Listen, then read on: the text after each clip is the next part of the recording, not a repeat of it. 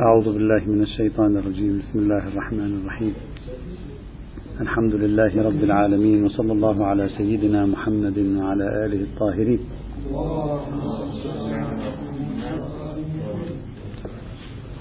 كنا نتكلم عن آه، عودة نظرية المقاصد إلى الحياة في العصر الحديث وتكلمنا عن مبررات هذه العودة أو الأسباب المتوقعة بعض الأسباب المتوقعة لهذه العودة ثم قلنا بأن الشخص الذي يمكن أن نقول بمزيد من الاطمئنان أنه لعب دورا أساسيا في إحياء هذه النظرية رغم أنه هو لم يبحث فيها بشكل مستقل هو الشيخ محمد عبده وطلاب مدرسته. أخذنا عينة من طلاب مدرسة الشيخ عبده وهو الشيخ محمد رشيد رضا. وقلنا بأنه كثر في كتابات الشيخ رشيد رضا وفي يعني محاضراته الحديث عن مقاصد الشريعة لكنه لم ينظر لمسألة مقاصد الشريعة. لم يكتب بحثا تنظيريا أو تقعيديا في موضوع مقاصد الشريعة إطلاقا. لكن تجد الكلمات المتصلة بهذا الموضوع في ثنايا بحوثه كثيرا. لذلك لم نجعله على أساس أنه باحث في المقاصد بل جعلناه على أنه مشارك في مدرسة الشيخ محمد عبده في إحياء مشروع المقاصد في الوسط الإسلامي. تكلمنا بالأمس عن تعريف آه، رشيد رضا للمقاصد وقلنا كيف أن هذا التعريف له صلة بالواقع. يعني كيف أن المفكر المقاصدي إذا كان مفكرا نهضويا يعيد إنتاج التعاريف في ضوء همومه في زمانه. فكيف أن رشيد رضا أعاد تعريف المقاصد في ضوء هموم عصره؟ فكل أسئلة النهضة ما نسميه بالمصطلح الحديث أسئلة النهضة حولها إلى قضايا مقاصدية التعليم الحقوق المساواة العدل الاجتماعي. كل هذه القضايا اعتبرها هي عبارة عن مقاصد الشريعة وفي الحقيقة هذه القضايا هي نفسها الأسئلة التي كان يبحث هو وأمثاله عن جواب لها في الشريعة الإسلامية.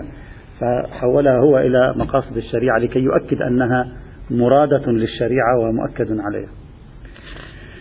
رشيد رضا يتابع أجيال المقاصديين القديمة في ادعائه بأن معرفة المقاصد شرط في الاجتهاد. هذا أيضا يؤكده كما كان يقول ذلك الشاطبي من قبل.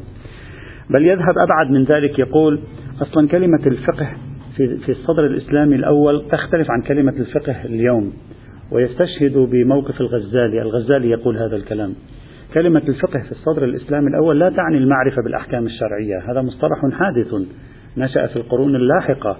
لا توجد معنى لهذه الكلمة في صدر الإسلام أصلا ولا في الكتاب ولا في السنة أصلا لا يوجد شيء من هذا القبيل. الفقه يعني الفهم معرفة الحكم قبل فهم الحكم. يميز بين مرحلتين يقول أنت مرة تعرف الحكم؟ نعم تسمع النبي يقول يجب الكذا وكذا. هذا عرفت الحكم. أما فهم الحكم هو مرحلة فقه الحكم لأن الفقه بمعنى التأمل العميق بمعنى البصيرة الوعي بالشيء لا معرفة الشيء. فقد تعرف أن زيدا موجود ولكنك لا تفقه شيئا عن زيد ولا تعرف شيئا عن زيد. فقد تعرف أن أنه موجود وأن هذا فلان هو زيد. أكثر من ذلك لا تعرف شيئا. لذلك يميز رشيد رضا بين مرحلة معرفة الحكم اللي هو مصطلح الفقه في العصر الحديث يعني في العصور المتأخرة ومرحلة فقه الحكم. يقول فقه الحكم هو هو إدراك مقاصد الشريعة، فهم روح الأحكام، روح القوانين، شبكة العلائق بين القوانين، هذا الوعي الذي كان بحسب رأيه عند الصحابة وفي الصدر الأول، هذا الوعي نحن افتقدناه فيما بعد، نحن اشتغلنا فيما بعد على كيف نعرف الحكم، أما هم لم يشتغلوا على ذلك لأنهم سمعوه من النبي وإنما اشتغلوا على مرحلة لاحقة وهي كيف نفهم الحكم كيف نستوعبه كيف نضعه ضمن سياقه كيف نفهم روحه وما شابه ذلك. فادعى رشيد رضا أن مرحلة الفقه في كلمات المتقدمين وفي الصدر الأول هي نفسها الوعي بمقاصد الشريعة ومصالح الأحكام وفلسفة الأحكام. بينما مرحلة الفقه عند المتأخرين هي مرحلة أولية كانت بالنسبة للمتقدمين التي هي مجرد معرفة الحكم الشرعي. لذلك يقول المتقدمون مقصود من المتقدمين صدر الإسلام ها المتقدمون كانوا يفهمون المعقول لا الملفوظ. الملفوظ هذه مرحلة أولى. ما وراء الملفوظ يعني ما يفهم من الملفوظ يعقلونه ويفهمونه حق فهمه. لا أنه فقط يفهمون معنى الكلام ما يفهموا معنى الكلام ليس هو هذا فقه الشريعة الذي كانوا على دراية به. ولذلك هو يؤكد نفس الذي يقوله الشاطبي من قبل أن اللغة العربية ضرورية لفهم النصوص لكن اللغة العربية لا علاقة لها بفهم المعقول من النصوص. يعني المقصود بالمعقول ليس العقليات. المعقول يعني روح القانون مقصد الشارع فلسفة الحكم. هذه خارجة عن دائرة الملفوظات الأولية بحسب رأيه. لا لا أوسع من دائرة القياس. هؤلاء الذين نتكلم عنهم نختار فقط الذين يذهبون بالمقاصد خارج إطار نفس نظرية القياس. نفس نظرية القياس لا يوجد جديد. نحن نتكلم عن إحياء المقاصد. إذا كان المقصود بإحياء المقاصد عودة المقاصد إلى القياس أصلا المقاصد لم تذهب من القياس حتى تعود إليه. فهؤلاء باتوا يفهمون المقاصد الآن على أنها مشروع أوسع وأخرجوها من دائرة القياس. القياس مجرد تفريع جزئي يطبق فيه قاعدة المقاصد. هذا صار الآن كل من تقول عنه اليوم مقاصد فهذا هو المقصود منه. أما التعليل في باب القياس فهذا ليس له علاقة بالمقاصد ليس ليس له علاقة لا يمثل نظرية المقاصد لوحده. طبعا واضح جدا من أعمال الشيخ محمد رشيد رضا في في تفسير القرآن في كتاباته المتنوعة التي دونها في مقالات في مجلة المنار. واضح تأثره الشديد بالغزالي واضح تأثره الشديد جدا بالشاطبي واضح تأثره الشديد بنجم الدين الطوفي فكرة المصلحة وأمثال ذلك. هذه كلها واضحة إضافة إلى تأثره بالشيخ محمد عبده هذا لا أريد أن أطيل في الشيخ رشيد رضا لأنه ليس منظر مقاصدي هو محيي مروج باعتبار شخصيته شخصية يعني عالمية كانت فله دور الإحياء تبعا لأستاذه الشيخ محمد عبده نريد أن نصل إلى الطاهر بن عاشور إمام المقاصديين في العصر الحديث كما يسمونه الشخص الأهم والأبرز في الوسط المقاصدي في العصر الحديث كمحيي ومنظر معا هو الطاهر بن عاشور.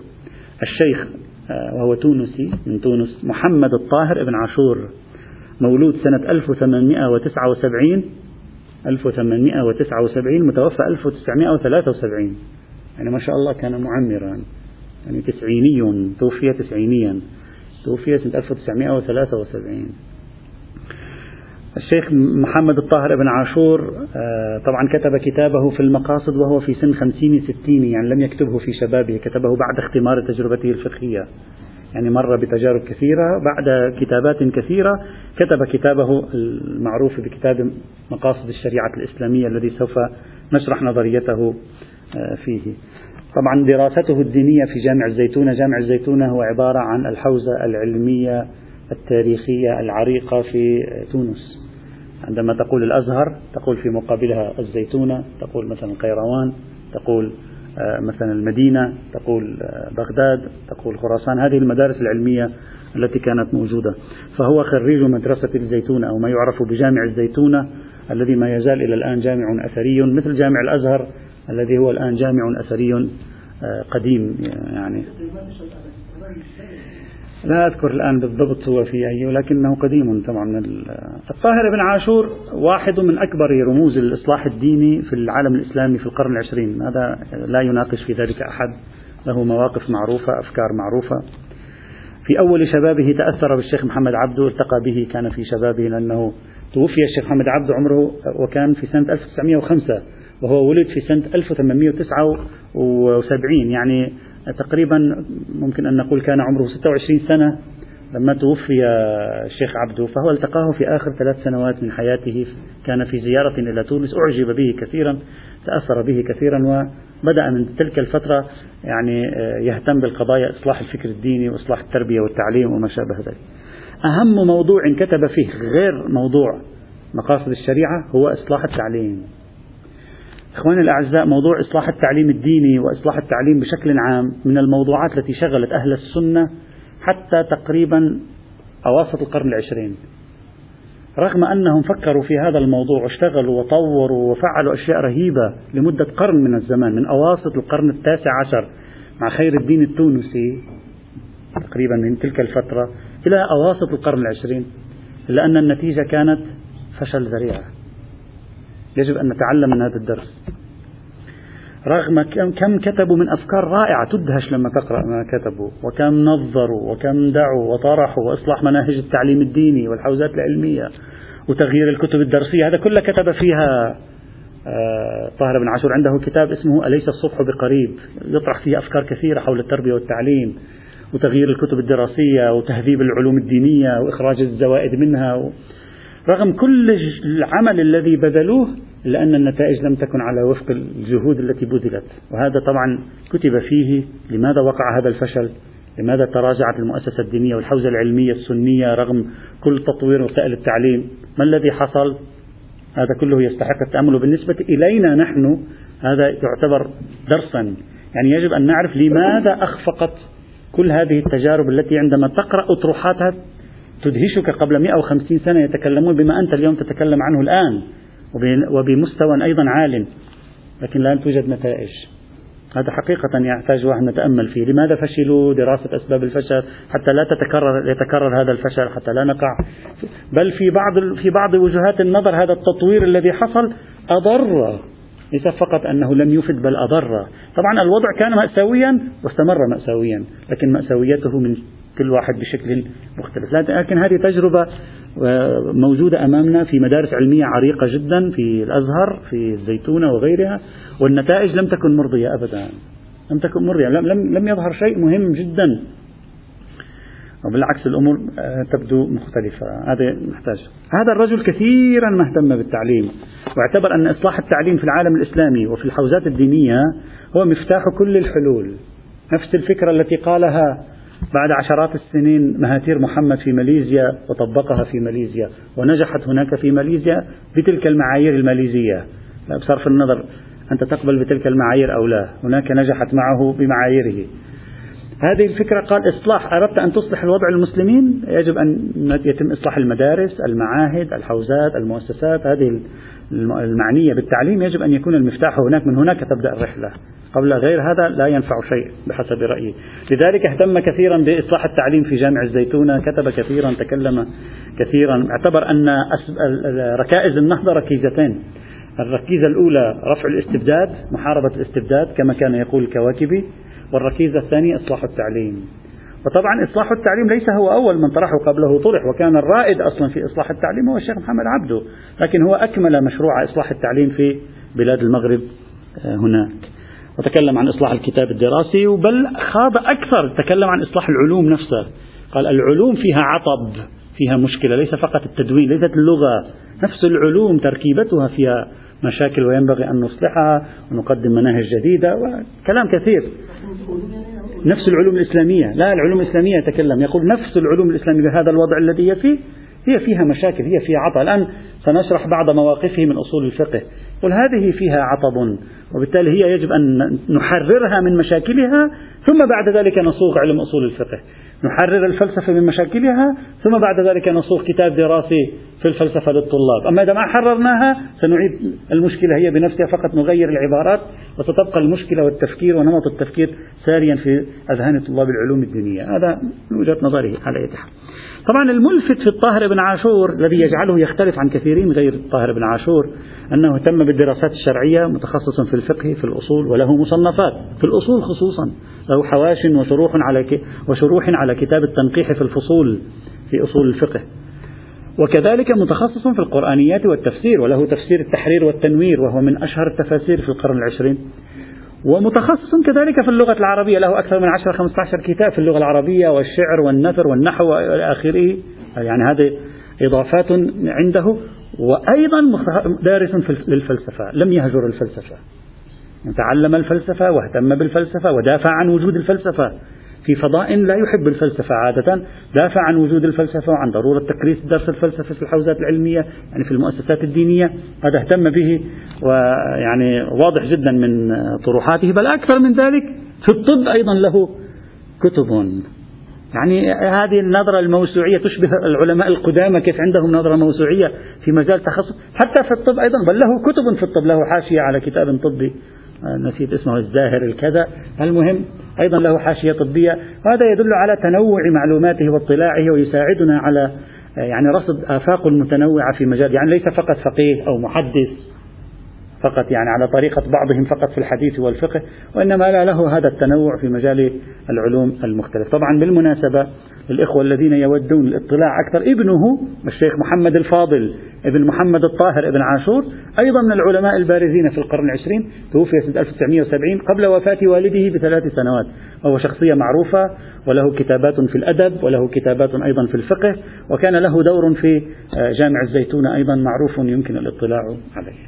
هذه طاهر ابن عاشور فقط نظرة بسيطة عن حياته. أول شيء طبعا كتابه الأساسي الذي طرح فيه نظرية المقاصد هو مقاصد الشريعة الإسلامية. اسمه هكذا مقاصد الشريعة الإسلامية. لكن هذا الرجل الفكر المقاصدي والتطبيق المقاصدي عنده أين تجده؟ تجده في كتاب التحرير والتنوير اللي هو تفسير 20 25 مجلد من الكتب التفسيرية البلاغية اللغوية تجد حضور التفكير المقاصدي واضحا فيه. حتى كتبت رسائل دكتوراه حول الفكر المقاصدي عند ابن عاشور ليس في المقاصد في كتاب التحرير والتنوير. واستخرجوا كثير من الأفكار الموجودة في هذا الكتاب. نحن لا نريد أن نطيل كثيرا. لكن إذا جئنا إلى أصل أطروحته وخلاصة وعصارة أطروحته وهو كتابه مقاصد الشريعة الإسلامية. ابن عاشور أول ما يريد أن يبدأ يتكلم في هذا الموضوع أول شيء يطرحه الاختلاف في الأمة.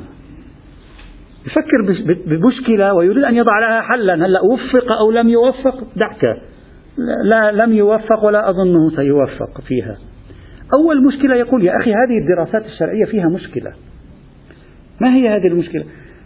إذا بقينا ألف سنة نتناقش في موضوع لا نستطيع أن نحسم الخلاف. يا أخي شو هذه الدر... شو هذا النوع من العلوم التي لو بقينا ألف عام نتناقش في نفسها جبنا مسألة فقهية وألف عام نتناقش فيها لا نستطيع أن نحسم خلافا. ما السر في انعدام فرص حل الخلاف في القضايا الفقهية؟ في العلوم الشرعية عموما. هذه هذا السؤال يبدو أرقه. كان عنده كأنما يبدو لي كان عنده هام أن يج يخفف من نسبة الاختلاف والتشظي في الأمة تشظي الفكر على أنواعه. ويقول الفقه يجب أن يلعب دور في تخفيف هذا الأمر ويساهم في الوصول إلى وفاق ليس المراد بالوفاق اللي وفاق العملي يعني التعايش الوفاق مقصوده الوصول إلى نتائج يستطيع أغلبية الباحثين أن يثقوا بها. كيف يمكن أن نخرج الفقه من دائرة 99% منه اختلافات بحسب تصوره إلى دائرة 10% منه اختلافات 20% منه تكون اختلافات 30% ليس كل المسائل لا تكاد تجد مسألة إلا وفيها خلاف. ما تكاد تضع يدك على تفصيل فقهي أو حتى كثير من الأصول الفقهية عم تجد فيها خلاف. هذا الموضوع يبدو أرقه أراد أن يضع له حلا. تصور الشاطبي أن بنية البحث الفقهي هي التي توصل إلى هذا الحد من اللاوفاق. هكذا تحليله الشاطبي. عفوا. ابن عاشور. تصور ابن عاشور أن تركيبة البحث الفقهي والنمط الاستدلال الفقهي هو المسؤول عن أننا لا نصل إلى حلول في الدراسات الشرعية. هذا تصوره ولا مجال النقاش واسع. هل سبب هذا الأمر هو فعلا ذلك أو يوجد أسباب أخرى؟ مجال واسع. لكن هو هكذا تصور. وادعى ابن عاشور أن الدراسات المنطقية والفلسفية فرص التوافق فيها أكبر. هكذا ادعى. يعني إمكانية أن نتوافق عليها أكبر. يعني كأنما رصد الفلاسفة في الإسلام وجد نسبة ما يتفق عليه الفلاسفة أكبر بكثير من نسبة ما يتفق عليه الفقهاء. فأراد أن يجر الفقه إلى نمط من الحجاج نمط من البحث والنقاش يوصل إلى قدر من اليقين والتوافق بشكل شبيه بالذي تصل إليه الدراسات الفلسفية. يعني هذا كان مطمحه. هذا كان مطمحه. فإذا السؤال كيف نخرج الف... أنت أترك ابن عاشور أنت فكر في هذا السؤال. كيف نخرج الفقه من دائرة سعة الاختلاف واللا توافق إلى دائرة توافق مرتفع نسبيا؟ كيف نخرجه من الظن إلى اليقين؟ هل هو غارق في اختلاف فوق الحد أو لا؟ هل يمكن أن نصل إلى حل في هذا الموضوع؟ أو أصلا لا ينبغي التفكير في حل أصلا هذا موضوع أنت فكر فيه. أنت اجلس في البيت فكر فيه اكتب حوله ثلاث أربع صفحات شوف يطلع معك شيء أو لا. هذا الرجل فكر بهذه الطريقة يعني بدأ مع مسيرته بهذه الطريقة. طيب. أول شيء واجه ابن عاشور وهو يفكر بهذه الطريقة أنه لا مولانا ما هو علم أصول الفقه؟ هو المتولي لإدارة العملية الفقهية. وبالتالي أنت ماذا تريد أن تفعل في الفقه؟ تريد أن تنظم الدرس الفقهي. البحث الفقهي لكي يوصلنا إلى نسبة وفاق؟ ما البحث الفقهي العلماء عبر التاريخ نظموه؟ كيف نظموه؟ نظموه بوضع علم أصول الفقه. أصلا هو علم أصول الفقه ما هو؟ علم أصول الفقه هو العلم الذي يضعك على سكة الطريق التي تمسك بالقواعد بيدك من خلالها لتجتهد في المسائل الفقهية. فماذا تريد أنت أن تفعل؟ يعني تريد أنت أن تضع منهج جديد للفقه وهذا هو علم أصول الفقه.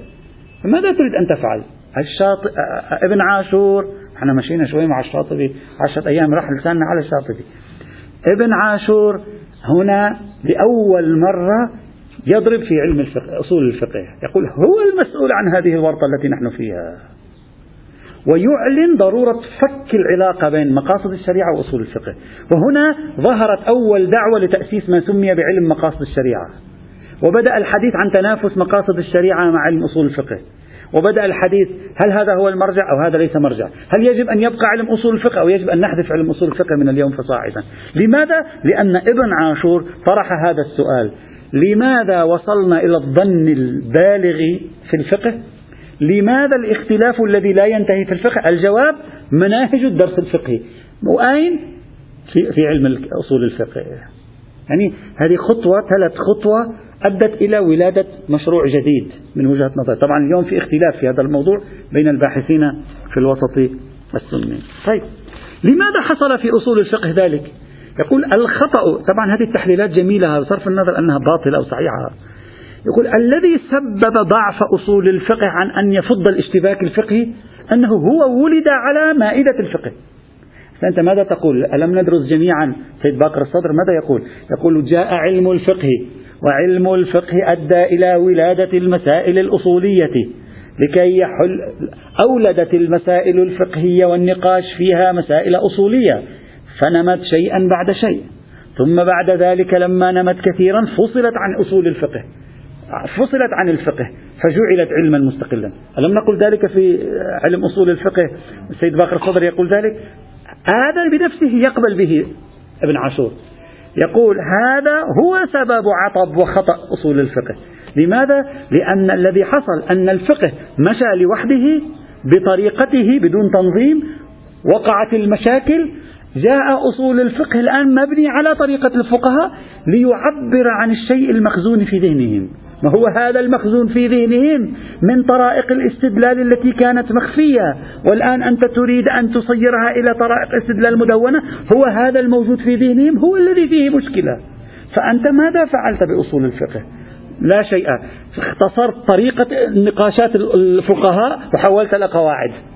يعني طرائق نقاشاتهم التي ولدت معهم أنت اختصرتها وحولت إلى قاعدة. رأيت هذا مثلا يستخدم الإطلاق فقلت قاعدة الإطلاق. رأيت هذا يستخدم التقييد فقلت قاعدة التقييد. هذا الذي سميته أصول الفقه ليس سوى انعكاس لطبيعة الجدل الفقهي.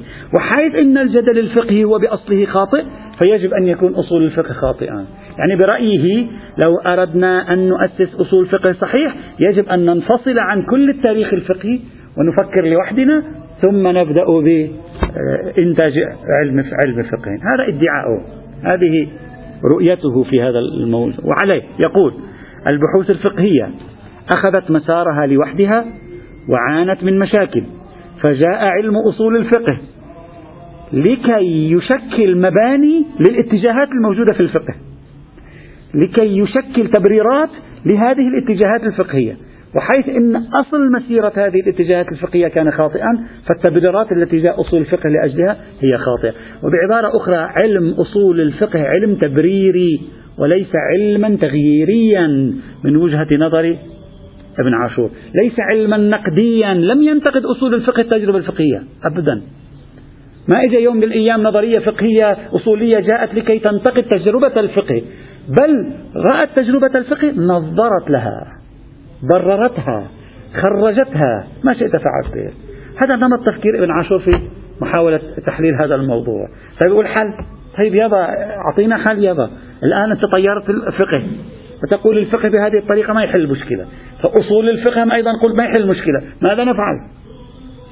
هنا يقول الشاطبي يقول لا إله إلا الله.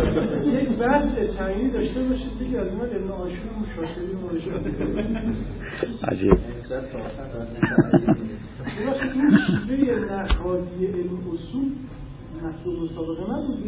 لا لا هذا تحليل. لا هذا النمط من التفكير حديث. مثلا هذا النمط من التحليل تحليل اجتماعي تحليل ابستمولوجي تحليل تاريخي. مثلا هذا النمط سابقا ما وجدناه. الشاطبي شوي عنده كان إذا تذكرون يعني موجود عند الشاطبي إشارات فيه. لكن هذا النمط حديث أصلا. يعني هذا مثل مثل العلوم درجة ثانية. يعني هذا فلسفة الفقه وأصول الفقه يدرسها من الخارج. ويقول ما الذي حصل؟ أين تكمن المشكلة؟ هذا ادعاؤه على أي حال هذا ادعاؤه. من هنا يقول نحن بحاجة لمرجعية جديدة تحل هذه المشكلة. ما هي علم مقاصد الشريعة؟ يدعي هذا ادعاء وهذا ادعاء عريض عريض جدا يعني دعوة كبيرة أن علم مقاصد الشريعة سيخفف الاختلاف بين الفقهاء. ويدعي أن علم مقاصد الشريعة سيرفع مستوى الظن سيرفع مستوى الاحتمال في الدراسات الفقهية نحو اليقين. لن يحل المشكلة لكن سيرفع قوة الاحتمال أكثر. هذا هو هدفه. فضل قدر من الاشتباكات التي لا تنتهي. رفع مستوى اليقين في الدراسات الشرعية. هذا هو البوصلة التي كان يفكر فيها. طيب وعليه قال أصول الفقه نخصصه في دراسة اللغة وغير هذا المجال يعني ما يتعلق بدراسة الشريعة بدرا... أي تحليل آخر نخرجه من أصول الفقه ونأتي إلى علم مقاصد الشريعة. فبصير علم أصول الفقه هو عبارة عن علم فهم النصوص الشرعية. فهم النصوص كتركيبة لغوية. أما علم المقاصد فهو علم فهم معقول هذه النصوص يعني مدلول هذه النصوص. والفهم الشرعي لا يتكون إلا من هذين معان وبالتالي أصول الفقه لا يحق له أن يقول أنا مستبد بمرجعية الفقهاء بل عليه أن يقول أنا وأخي علم مقاصد الشريعة نتشارك لرفض الفقهاء بمناهج الاجتهاد الفقهي. هذا ادعاؤه. لا لا لا. لا يجعله منافسا ويحد من دراسات الأصول الفقهية. يقول هذا مجاله مجال لغوي. الآن عندما نأتي أكثر سيتبين يضعه في في مواضع محددة. والأصل الأصل هو علم مقاصد الشريعة كما سوف يتبين. يدعي آه، ابن عاشور أن هذه الذهنية أي ذهنية علم المقاصد كانت موجودة عند الماضين. في الصدر الأول وما بعد وما بعد عند أئمة الفقه في القرن الثاني والثالث الهجريين. ويدعي أنها موجودة ولكن أشير إليها في ثنايا كلماتهم ومع الأسف أغفلت. هذا ادعاؤه. يقول أغفلت وعلينا أن نحييها نجعلها ملتئمة ننظر لها ونعيد إحياء هذا الطريقة التي كانوا يسلكونها في القرن الأول والثاني أشبه بالسليقة.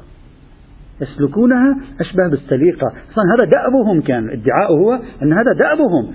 أصلا بني فهمهم للشريعة في القرن الأول على هذه الطريقة. لكن يوما بعد يوم غابت هذه الطريقة وصارت عبارة عن إشارات في الكتب وحل مكانها طريقة أخرى وهيمن أصول الفقه إلى آخره.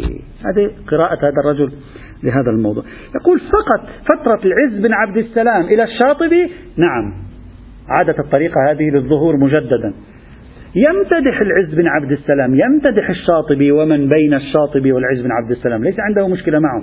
ويقول الشاطبي أنا أصلا كتابي اختصار لكتابه لكن بدون تقليد. يعني أنا يقول أنا سأستفيد منه هو فعلا يستفيد منه كثيرا. سأستفيد منه لكن لن أقلده سأضيف عليه. لكنه يعتبر أن الشاطبي ضيع البوصلة بالتطويل. يقول أطالوا ذهبوا راحوا إجا كثير في موضوعات ذهبت الفكرة الأصلية. كان ينبغي أن يترك تلك الموضوعات التطويلية جانبا ولا يستطرد كثيرا ويذهب إلى لب الموضوع ويركز عليه ويبرزه. صار الموضوع الآن في داخل دائرة كبيرة. ظلم موضوعه بهذه الطريقة. هذا تحليله للشاطبي الذي يعتبره مرجعا له في كتاباته هذه. طبعا قبل أن أبدأ برصد قراءة ابن عاشور لموضوع مقاصد الشريعة يجب أن نشير. يقول أنا المندوب والمكروه هذا ما بيهمني كثيرا في مشروعي الآن. الآن فعلا لا يهمني آه، العبادات أيضا لا تهمني كثيرا. تركيزي الأصلي على الإلزامات المنظومة الإلزامية في الشريعة هذا واحد. ثانيا تركيزي أيضا على المعاملات. أعتقد السبب يمكن أن نخمن نحن إذا أردنا أن نحلل يمكن أن نخمن نخمن لماذا؟ لأنه هو الآن في عصر النهضة وفي عصر التحديات ويريد أن يقدم الإسلام في شبكته المعاملية شبكته العلائقية شبكة الحقوق والواجبات التي بين الناس حقوق الناس فيهتم أكثر لتحديد مقاصد الشريعة في هذه الزاوية لذلك القسم الثاني من كتابه هو في دراسة مقاصد الشريعة في باب المعاملات. يعني قسم تطبيقي لن نخوض فيه كثيرا. قسم تطبيقي القسم الأول هو القسم التنظيري. فالرجل يريد لا يريد أن يخوض في العبادات لا يريد أن يخوض في المندوب والمكروه وإلى آخره، يريد أن يخوض في الجوانب الإلزامية المتصلة بشبكة علاقات الناس فيما بينها، ويقول هذا نضيء عليه أكثر، هو الذي يهمنا، وأغلب أمثلته في هذا تقريبا أيضا. ابن عاشور يقسم كتابه إلى ثلاثة أقسام أساسية. القسم الأول هو لب لباب آه، فكرته وهو عبارة عن أصل الموضوع. الشريعة دائرة مدار مقاصدها ومقاصد الشريعة هي الأصل في الشريعة. والدليل على ذلك النصوص الدينية يأتي بنصوص دينية والاستقراء. ويثبت تبعية الأحكام للمصالح والمفاسد. لا يأتي بأي جديد. نفس الكلام الذي قاله الشاطبي من قبل وقاله من قبله أيضا من قبل. ما في شيء جديد هنا. هذه اعتبارها مسلمة واضحة. الدليل عليها الاستقراء وعشرات النصوص التي يحشد بعضها هو هنا. طيب. إذا كانت الشريعة مبنية على المقاصد هذا ثاني سؤال يسأل نفسه فيه مباشرة بعد أن يقرر القاعدة. يقول إذا كانت الشريعة مبنية على المقاصد فهل يحتاج الاجتهاد إلى علم المقاصد أو لا أنت قررت الآن أن الشريعة مبنية على المقاصد فهل الاجتهاد يحتاج إلى علم المقاصد أو لا الآن أنت تفكر في أصول الفقه الشيعي الإمامي إذا سألتك الشريعة مبنية على المقاصد والمصالح أو لا تقول لي نعم قطعا ثابتة هذه إذا قلت هل هل الاجتهاد هل معرفة المقاصد شرط في الاجتهاد ماذا تقول لي؟ لا. يعني جواب صريح مباشرة. أنا سألتك هل معرفة مقاصد الشريعة شرط في الاجتهاد؟ لا. هل ذكر أحد من العلماء أن معرفة بمقاصد الشريعة؟ لا ما ما في هذا. نعم المعرفة بالنصوص، المعرفة باللغة، المعرفة بالمنطق، المعرفة بالكذا، هذا شرط. أصول الفقه شرط، معرفة المقاصد ليست شرط. الآن ماذا يريد أن يفعل ابن عاشور يريد أن يقول حيث إن الشريعة ثبوتا مبنية على المقاصد فالاجتهاد إثباتا مبني على معرفة المقاصد يعني يريد أن ينتقل مرحلة الثبوت إلى مرحلة الإثبات. يدعي ذلك. يقول إذا نحن أحصينا نشاطات الفقيه. الآن سيقسم نشاطات الفقيه إلى خمسة أقسام. في الاجتهاد إلى خمسة أقسام. ويرى في كل قسم هل يحتاج الفقيه للعلم بالمقاصد أو لا. القسم النوع النشاط الأول للفقيه هو النشاط الدلالي اللغوي فهم الألفاظ فهم النصوص. هذا أول نشاط يفعله الفقيه صحيح أو لا؟ هذا واضح. النشاط الثاني للفقيه دراسة المعارضات. هل يوجد معارض لهذا الدليل أو لا يوجد؟ وإذا يوجد معارض فكيف نحل مشكلة التعارض بين الأدلة؟ وهذا باب واسع. هذا نشاط ثاني يقوم به الفقيه وهو يقوم بالبحث الفقهي. نشاط ثالث القياس.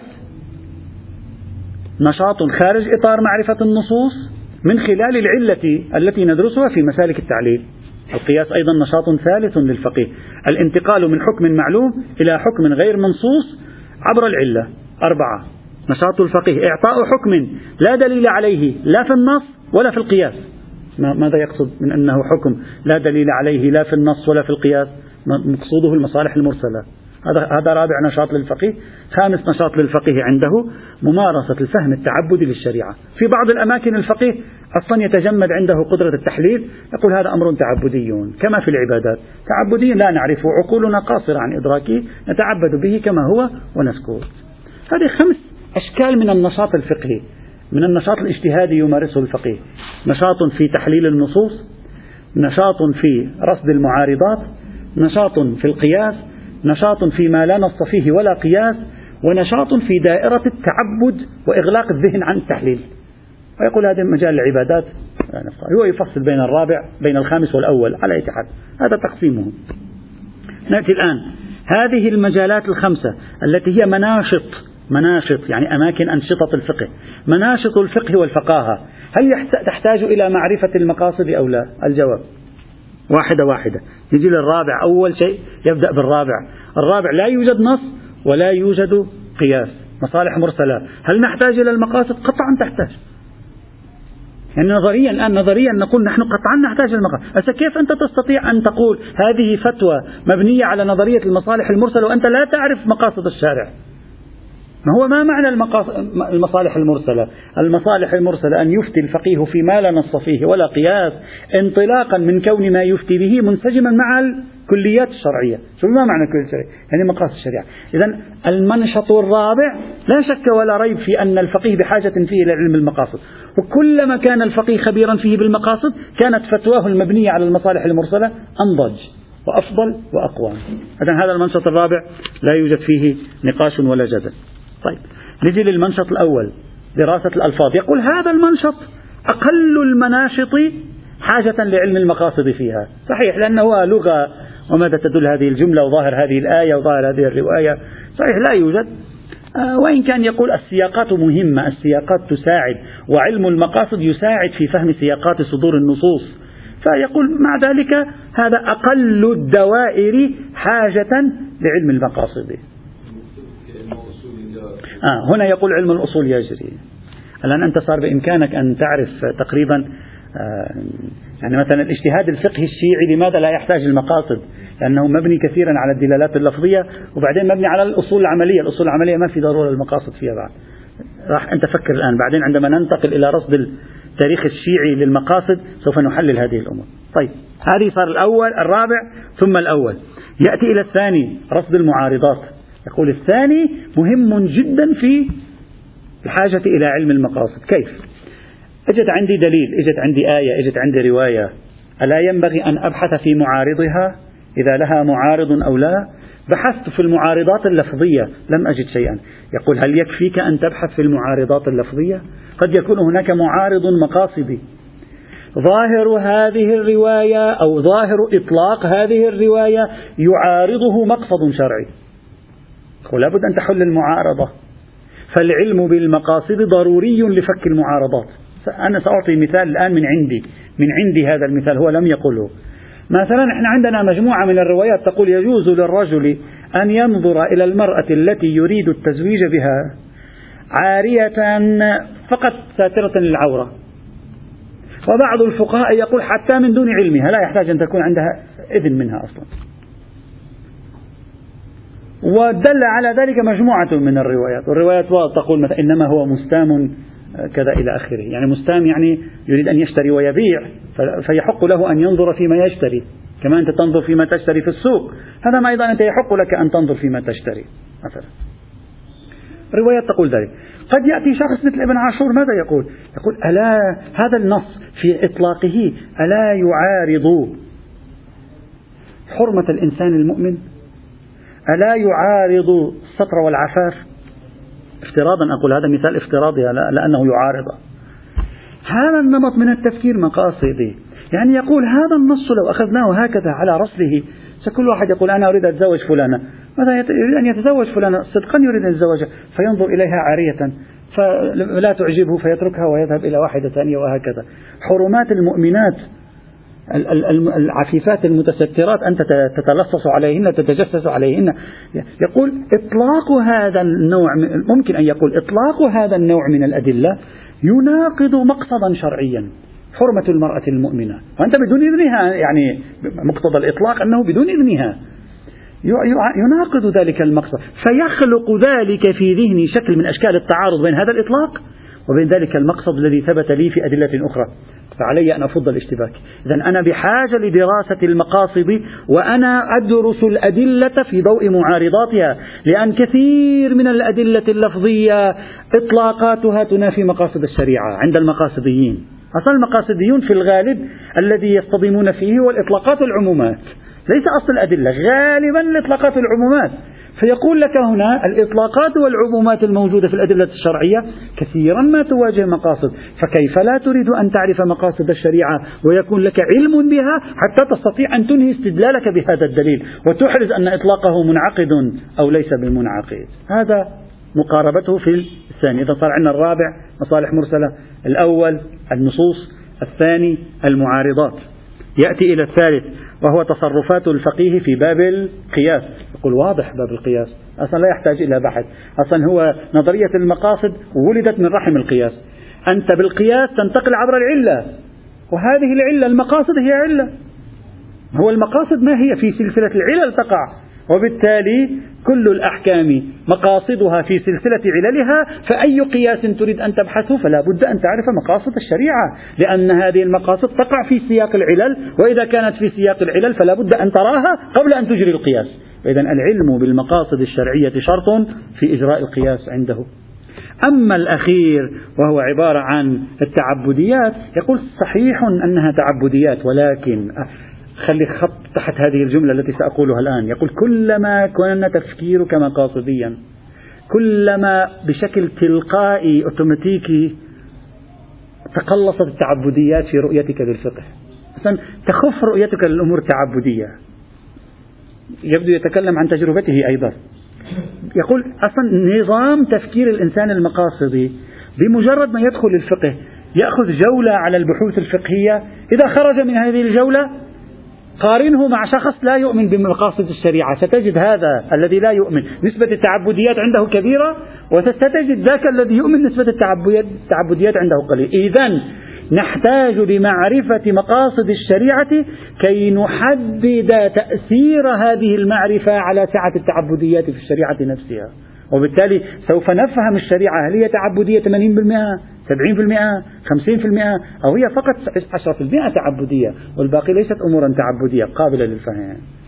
إذا بهذه الطريقة يدعي الرجل بعد أن يكرس أصالة تبعية الأحكام المصالح والمفاسد يكرس حاجة الفقيه إلى دراسة المقاصد. الآن هل يمكن الوصول للمقاصد أو لا؟ لم يتكلم بعدها. لكن يقول الوصول للمقاصد لو تم نافع جدا للفقيه في نشاطاته الخمسة كلها. هذا ما يريد أن يصل هو إليه. طيب بعد أن قال المقاصد ثابتة وإذا ثبتت نحتاج إليها للاجتهاد الشرعي. السؤال الثالث كيف نستطيع أن نعرف المقاصد؟ نفس السؤال الذي طرحه الشاطبي يكرره هنا ابن عاشور. كيف لي أن أصل إلى مقاصد الشريعة؟ سواء المقاصد الكلية أو المقاصد البابية. ليس البابية نسبة للبابية. يعني مقاصد الأبواب هذا عنده هو من هو يتكلم. مثلا باب المعاملات لها مقاصد، باب العبادات له مقاصد، باب مثلا نفرض القضاء له مقاصد، ليس فقط المقاصد الكلية، في لما تتنزل تصبح عندك مجموعات في الفقه، مجموعة المعاملات أيضا لها مقاصدها، مجموعة العبادات أيضا لها مقاصد وهكذا. هو من الذين يطرحون هذه الفكرة. فيقول كيف نستطيع أن نعرف مقاصد الشريعة، سواء المقاصد الكلية أو المقاصد الأبوابية إذا صح التعبير. ما هي الوسيلة في هذا الموضوع بحيث الآن أمامه تحد صعب هذا الرجل بحيث يستطيع أن يوصلنا للمقاصد بطريقة يقينية لأن إذا ما وصلنا بطريقة يقينية على ما أنت تتفاخر بالمقاصد أمام أصول الفقه.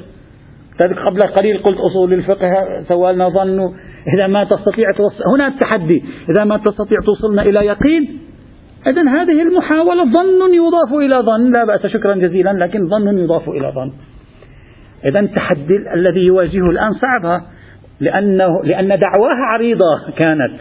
دعواه ضد الأصوليين عريضة فعليه أن يثبت هنا. ماذا يقول؟ يقول طرق معرفة المقاصد بطريقة قاطعة بحيث يستفيد منها الفقيه هي عبارة عن أربعة.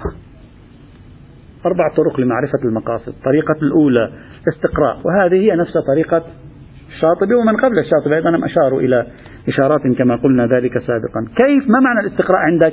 يقول نستقرئ الأحكام التي بينت عللها. ونستقرئ الأحكام التي عللها واضحة يقينية. يعني ظاهرة لا يحتاج يختلف فيها إثنان. ثم نرى من التئام تعليلات نحدد مقصد. الآن لاحظ معي. هذه هذه صيغة مطورة عن صيغة الشاطبي وإلا هي نفس فكرة الشاطبي لكن طور الصيغة. كيف؟ مثلا مثلا نحن نجمع يقول نجمع افتراضا هذا مثال فرضي من عنده. النهي عن الدخول في ثوم المؤمن. النهي عن الدخول في خطبة المؤمنة. واحد مؤمن أراد أن يخطب واحدة أنت تدخل على الخط حتى تأخذها. واحد مؤمن أراد أن يخطب أن, يشتري بضاعة أنت تدخل على الخط. ويذكر أمثلة. يقول هذه نجمعها علتها هذه عرفناها. علتها وهي عبارة أن لا يقع خصام بينك وبينه. العلة الثانية في المورد الثاني أيضا عرفناها. فاكتشفنا وجود سلسلة من الأحكام لها سلسلة من العلل.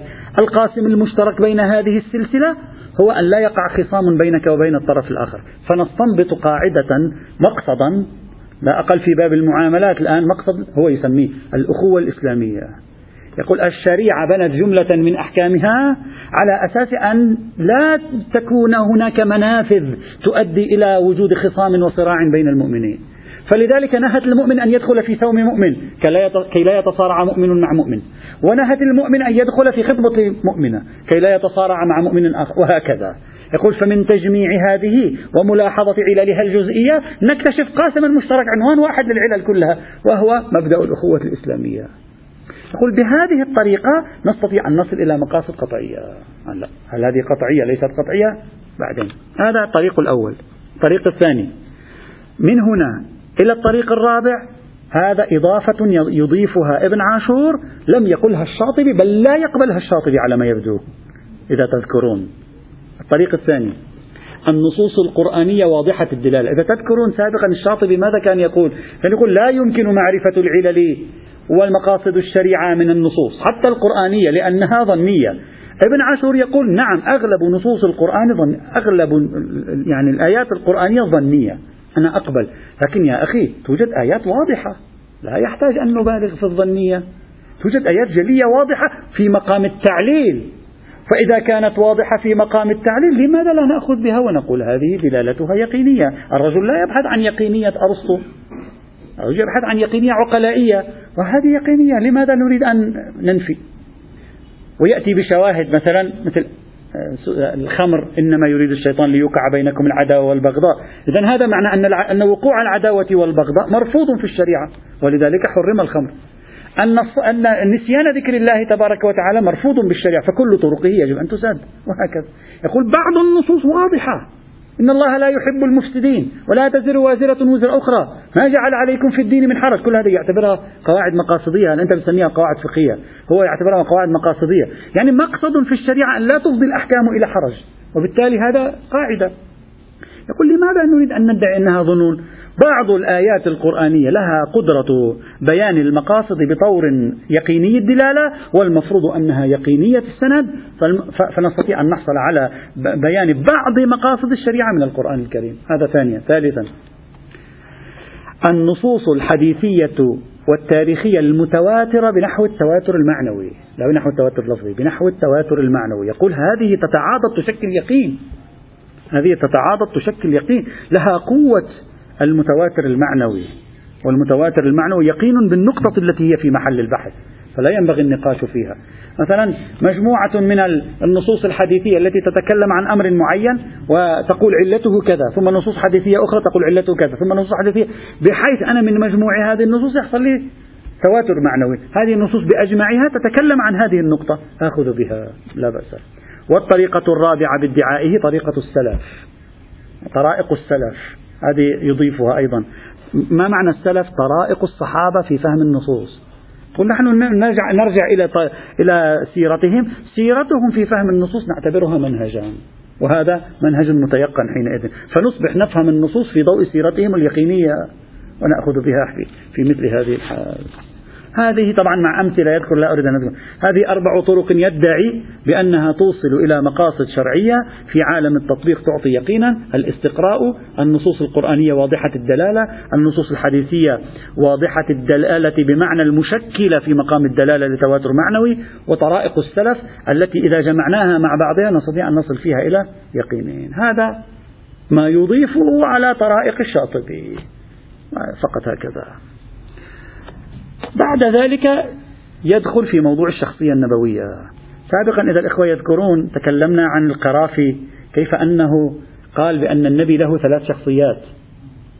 وقلنا هذه الفكرة التي طرحها القرافي لأول مرة إذا تذكرون هناك قلنا سوف يتلقاها ابن عاشور في القرن العشرين. إذا الإخوة يذكرون هذه الجملة قلنا ابن عاشور سيتلقاها في القرن العشرين وسيحول شخصية النبي ليس إلى ثلاث شخصيات 12 شخصية. اثنا عشر شخصية يقول النبي له ثلاثة عشر دور كل واحد يقول واحد منها التبليغ.